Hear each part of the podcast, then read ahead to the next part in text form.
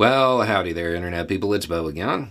So today we are going to uh, talk about things going away and whether or not it can be accepted at face value and whether or not it's a, a hopeful sign. And we will talk about movies, and you'll get a little bit of uh, trivia about a movie that I think a lot of people have seen. Um, if you've missed the news, up there in Memphis, they have decided to get rid of the Scorpion team. This is the team that was responsible. Um, and I've had a lot of people ask if I thought that was in good faith. No, no, definitely not. Don't. No, I do not believe it's in good faith. They're talking about disbanding the team permanently. Yeah, that's fine. I haven't heard a, a disavowal of the strategy behind it. You know, the idea of creating a plainclothes force within a force that has a whole lot of leeway in a very vague mission that, you know, kind of does what it wants to via saturation and wolfpack type stuff. Haven't heard a disavowal of that. I mean, let's be real. When you have thirteen to, what, twelve percent up, that's a coincidence. Uh, it really is thirteen to twelve percent of the officers on that team that are currently in cuffs. Um, wow. You, you kind of have to get rid of the team. You have a scheduling issue.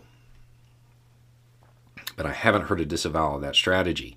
Even though Crump, the family's attorney, by the way, if you're concerned, they are in very good hands, um, he's asked for that. And it seems like he keeps getting more and more information about other things that the team has done. Closing it down? Yeah, I mean, okay. Yeah, it makes sense, I guess. But you have to disavow the strategy.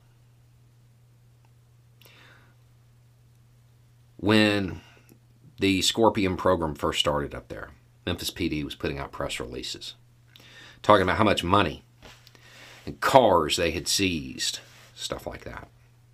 That's what the department gets out of it. What's the community get out of it? Tragedy. Tragedy. What's the American people get out of it? Movies. T V shows. Movies and T V shows.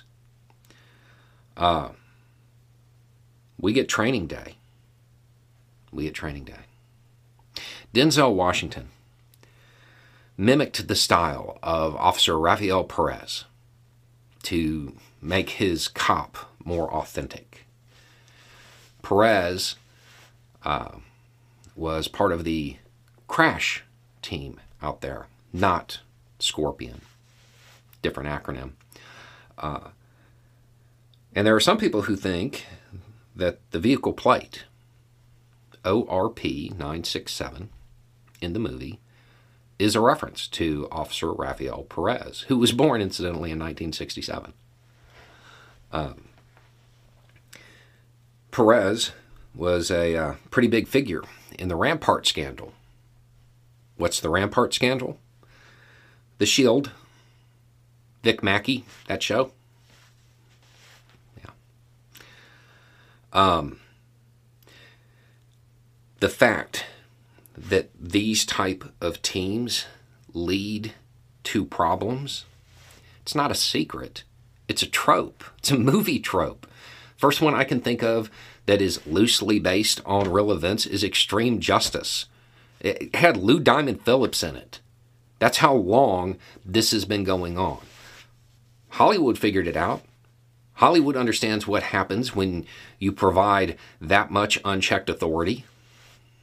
I guess police departments are just slower to learn this fact.